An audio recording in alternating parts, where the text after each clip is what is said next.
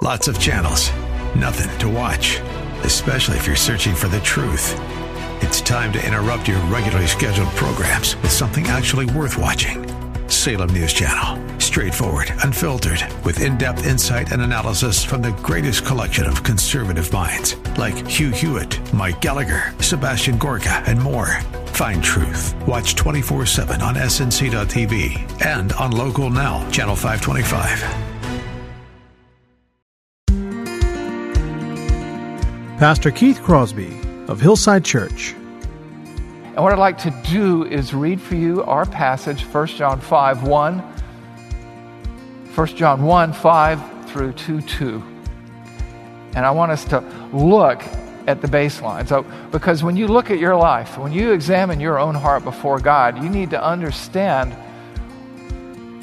how to look at your life through the lens of Scripture, how to see things as God sees them. And First John provides us this insight. I can see the promised land, though there's pain within the plan. There is victory in the end. Your love is my battle cry, the anthem for all my life. Giant will fall, the mountains will move, every chain of the past you've broken into. All the fear of the lies, we're singing the truth that nothing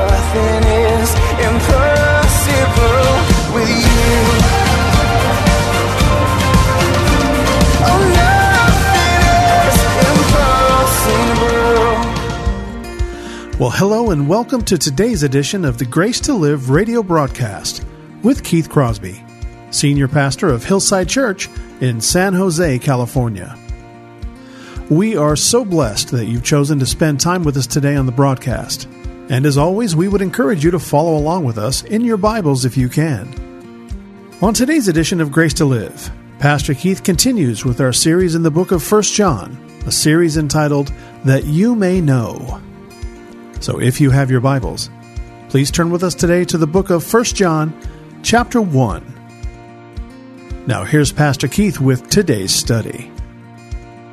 Father, we thank you for this day. It is a day that you've made, a day that we can rejoice in, a day that we can be still and know that you are God. Every day should be that way, Lord, but today is the Lord's day, Sunday, the day that Christ rose from the tomb in victory over sin, death, and hell on our account. Help us, therefore, Lord, to make the most of this day here in this meeting house as your church, and for the rest of the day, too, Lord. May we keep you in the forefront of our minds today and every day, Lord, as we bear witness to you, as we as a church family seek to change this world, our community, one soul at a time, with the message of Jesus Christ. We pray this in Jesus' name. Amen.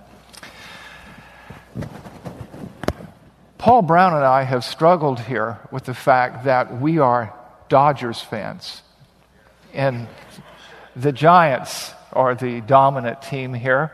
We were, we've been hoping for some time that the congregation would catch up spiritually in that arena. At the same time, I have to say now, I'm probably neither a Dodgers fan or a Giants fan. I'm a Tampa Bay Rays fan. Uh, and I'll tell you why. Is,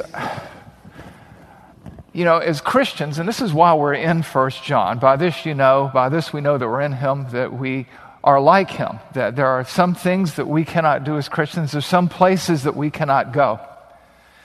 And uh, as Pride Month began in June, and Pride Night for the, for the Major League Baseball, and the Tampa Bay uh, Rays took the field, some of their players caused a bit of a stink because they did not have the Gay Pride logo on their jerseys. Where the Dodgers and the uh, Giants proudly announced they had 100% compliance, the Rays caused some consternation, attracting the ire of the New York Times and even the Huffington Post, uh, because uh, a pitcher explained, I can't wear that emblem because I'm a Christian. Christ has encouraged us to live a lifestyle that we would abstain from that type of behavior, any type of sexual immorality.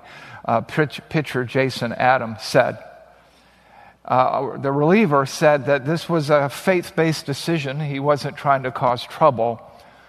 But as an influencer, as someone whose job it is, who, whose reason for being it is to bear witness to Christ, he and some of his teammates understood that by wearing that logo, they would be not necessarily walking in the light, but t- tilting toward the darkness. Yeah, I had a colleague uh, who, was a fr- who was a chaplain for the Giants. Actually, he has three, uh, three World Series rings, one for each daughter that he has. Um, but I look at that and I look at the chaplains on those teams, and I look at the chaplains on the Dodgers, and then some of the even coaching staff who made professions of faith in Christ. And one wonders how in the world you could take the field and affirm these things that the Bible teaches so clearly against. Athletes, public figures, uh, are role models, and these Christians realize that. You know, Jesus said in Matthew 18 that stumbling blocks will come, but woe be unto him who is a stumbling block, through whom stumbling block comes, because it would be better for him or her or them, whatever, that a millstone be tied around their neck and they throw into the depth of the sea. We live in an age where you're going to be able to tell the real deal believer from the nominal Christian because they're going to be, the real believer is going to be willing to take up his cross and follow Jesus wherever that goes. And they're not going to condone things that are unconscionable. Which brings us to the uh, Oak Grove School District. I have an email from them that somebody forwarded to me. I think we have a slide for that. And basically, it talked about kicking off Pride Month and uh, how they would be flying the flag, uh, the, you know, the LGBTQ flag, and that they would be flying it year round henceforth, that they would be having progress reports for students and teachers and staff uh, and raise these progress flags uh, to forward to advance this agenda. And I, I look at that and wonder, you know, because teachers are influencers, right? Teachers are role models. And I pray for the teachers who profess Christ at that school, or any teacher anywhere who would display a gay pride flag, a LGBTQ flag uh, in their classroom. Because the message that you're communicating that the school district is communicating. You have the United States flag, you have the California flag, you have the LGBTQ flag. How many other flags are we going to fly? Well, apparently just one. And that sends a message. What we tolerate says a lot about our faith. What we condone passively says a lot about our faith. I remember reading an, uh, a quote from a man in uh, Nazi Germany and he said, When they came for the trade unionist, I did not protest because I was not a trade unionist. When they came for the socialist, I did not protest, for I was not a socialist. When they came for the Jews, I did not protest because I was not a Jew. And when they came for me, there was no one left to protest. You know, as believers, we're either in the kingdom or maybe not. We as Jesus said, know a tree by the fruit it bears. And this is the message of First John. And, you know, it's not just about athletes or teachers. There's an old Bob Dylan song that says, uh, Some are mathematicians, some are carpenters' wives, don't know how this all got started, don't know what they've done with their lives. What we do with our lives sends a message. How we bear witness sends a message. Whether you're a contractor, overbilling on a job, whether you are an employee, a professing Christian employee, grumbling against your boss, whether you're a malingerer at work or on your work team, passive aggressive and just not quite doing what you've been asked to do, whether you're the pr- prototypical or stereotypical loudmouth Christian cynic, always pointing out somebody else's sin blind to your own, or whether you're somebody who just disrespects your spouse in front of your children,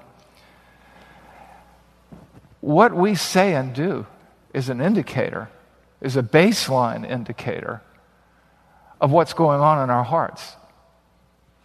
And so we continue our series on 1 John by this we know. 1 John is known for its tests of life. By this we know we are in him. Or if we say this but do that. And what you see in 1 John are a series of tests of life that provide clarity and assurance for the sinner and the saved. The church that John is writing to has been beset by false teaching. We believe they were Gnostics who believed in a sort of a higher knowledge. It wasn't how you lived, but it's what you knew, you know? And uh, they were the people with the secret handshakes and the passwords and the code words and the dog whistle words and things like that. And John had to come in there and restore this church that had been traumatized, that had been compromised and polluted by all these crazy notions.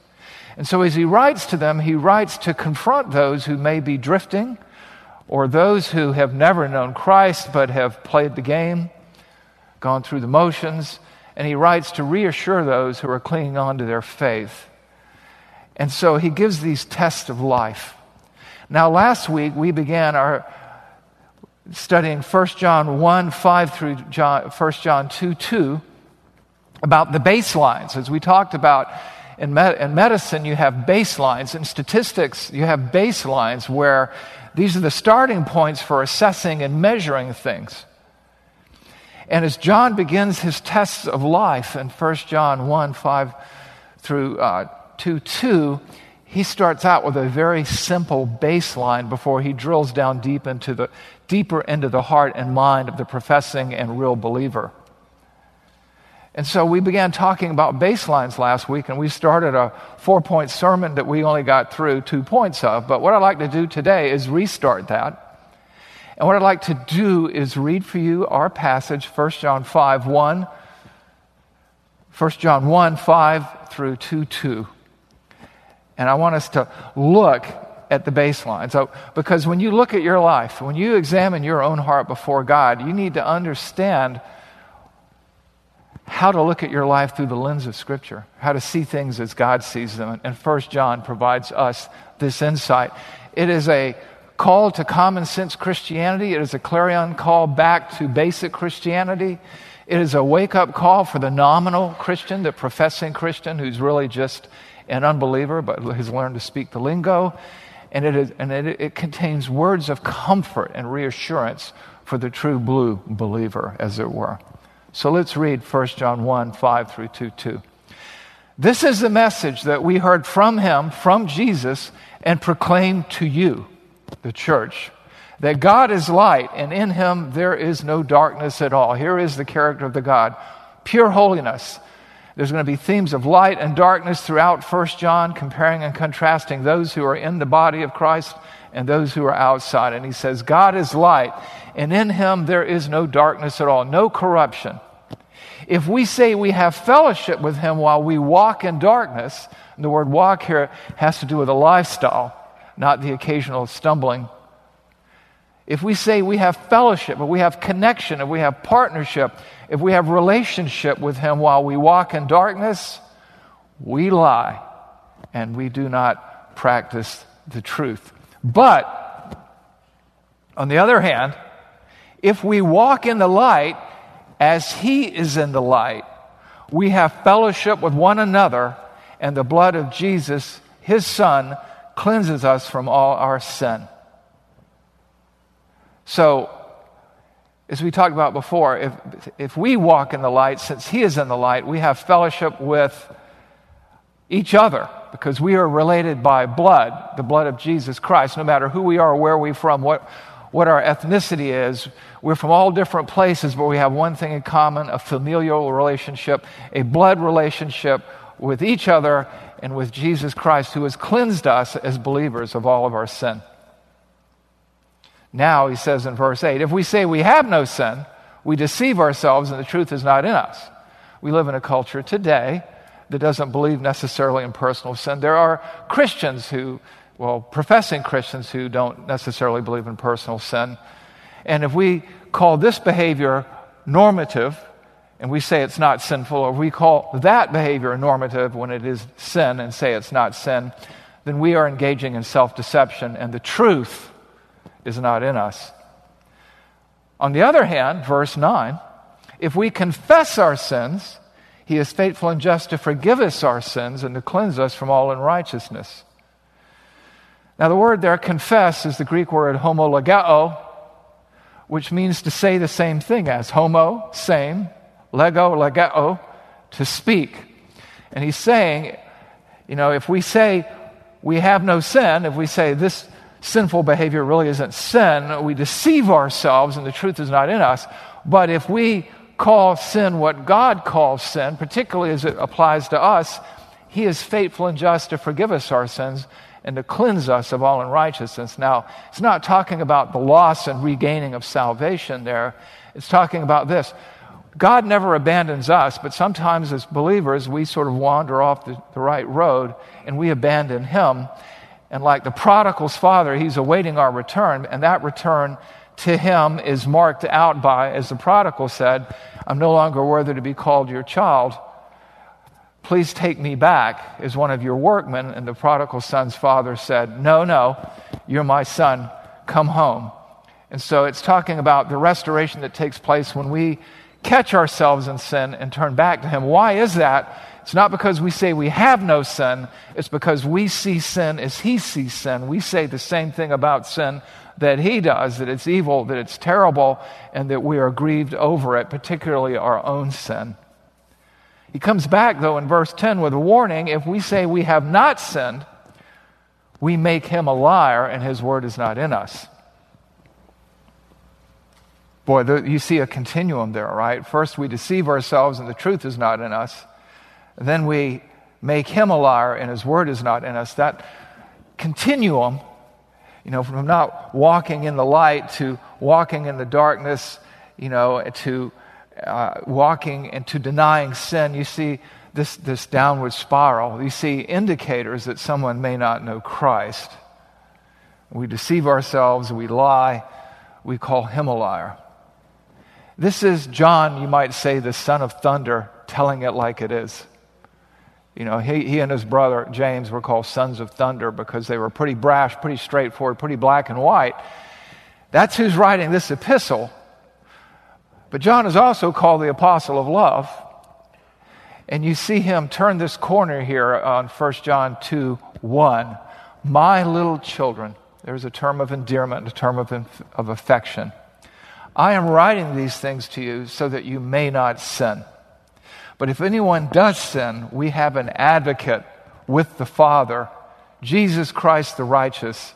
He is the propitiation of our sins, and not only ours only, but also the sins of the whole world.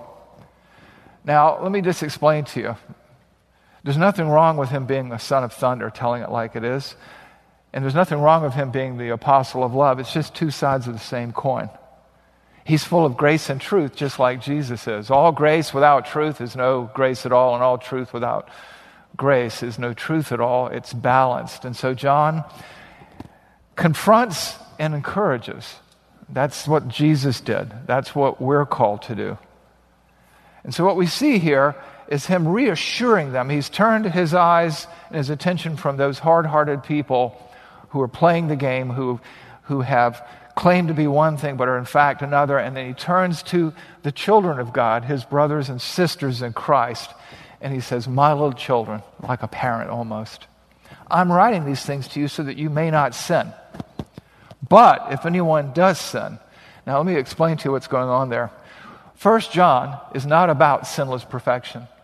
First John is not about being sinless. nobody has ever been sinless except for Jesus Christ. First John is about the sanctified life, the life set apart to God. And as we grow in Christ, we sin less and less, but we never become sinless. So the assumption here is that sooner or later we're going to sin. He says, I'm writing these things so that you may not sin, so that you may avoid sin. But if anyone does sin, we have an advocate with the Father, Jesus Christ the righteous. The word advocate there is parakletos, which is the same word applied to the Holy Spirit as a helper. We have someone on our side. Jesus Christ the righteous. The righteous isn't just some nice description, it's a fact about Jesus. He is uniquely qualified to plead our case because he is sinless. Furthermore, he is a propitiation, the satisfaction for the debt, for the certificate of debt against us, because he's paid that debt with his life. The blood of Jesus Christ cleanses us from our sins. He is the satisfaction for our sins, and not only for our sins, but the sins of the whole world is the one and only Savior that is.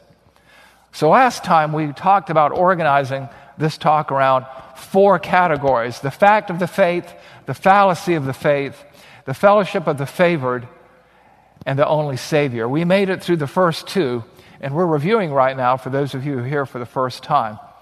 So let's just review quickly. Let's talk about the fact of the faith. There are some things that are just painfully obvious, that are objectively true. Now, I know objectivity and fact and logic is supposed to be irrelevant these days, but it's not the way God works. And so in 1 John 1 5 through 7, we read this This is the message we have heard from him. This is what Jesus has proclaimed. And we, as his apostles, proclaim to you that God is light and in him there is no darkness at all. Then jumping to verse 7 if we walk in the light as he is in the light, we have fellowship with one another, and the blood of Jesus cleanses us from all of our sin. It's pretty clear. Those who walk in the light, those who do not trifle with the darkness, who do not turn a blind eye towards sin and corruption, who, do, who take God seriously, we have fellowship with one another because we have been washed clean by the blood of Christ. Ephesians 5:1 talks about being imitators of God as dear children. The bottom line here is that we begin to resemble Papa more and more as we grow in Christ. We talked about last week that saying, oh, that, that young man is a spitting image of his, of his dad. And we understood that spitting image is a corruption of the term or phrase spirit and image. And so as we walk in the light, as we pursue Christ, as we live for Christ, we become more and more like Him, no longer conformed to this world, but transformed by the renewing of our mind. And so, as disciples of Christ, there is a family resemblance. We have fellowship, partnership, connection with one another because we are all related by blood. And we have fellowship with the Father, and we become more and more like Him. Salvation produces inward change, which blossoms into outward conduct. And what we see here is the fact of the faith. It's black and white. If you are born again, if you belong to Jesus, if you have turned from sin to Christ, it's going to be obvious. There are certain things you won't do, certain places you can't go, certain things you can't condone. This whole idea about you know, let's just look the other way. I'm okay, you're okay. Let's not worry about it. Live and let live. Let's just go along to get along. That is not an option for you. That's where we get into be one, bring one, build one. Being one is striving, struggling, however imperfectly, to walk in the light. Not winking at sin, not participating at sin, not knuckling under when a little persecution might come your way, but living for Christ in an obvious way. So we go from the fact of the faith, if you're saved, it shows, to the fallacy of the fallen. That's what we did last week the fallacy of the fallen. Deception. People who hate God, people who don't know God, have all kinds of ways to justify their behavior. They deny the existence of sin. They deny that this is a sin or that is a sin. They have the whole thing about live and let live. Why do you care about these things? And they can tolerate almost anything but the gospel.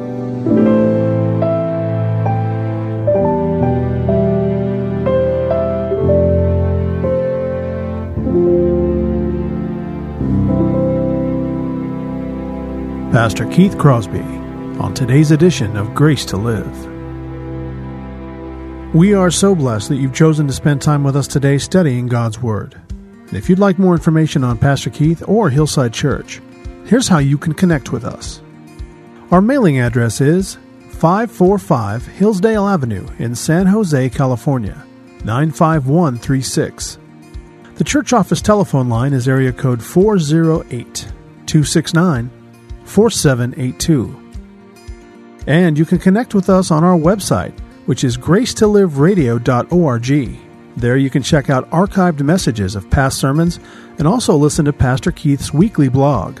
And please remember that the Grace to Live radio program is a listener supported ministry outreach of Hillside Church if you'd like to partner with us financially. Again, all of these things are available to you on our website, gracetoliveradio.org. Also, I'd like to remind you that Pastor Keith and the staff here at Hillside always look forward to hearing from you. So if you'd like to drop us a note, you can email us here at keith at hillside.org. Well, we hope that you'll join us again next time for Grace to Live. But until then, I'm your host, Kevin Reeves, and on behalf of Pastor Keith and everyone here at Hillside Church, it is our prayer that the Lord will richly bless you. And thanks for listening. trying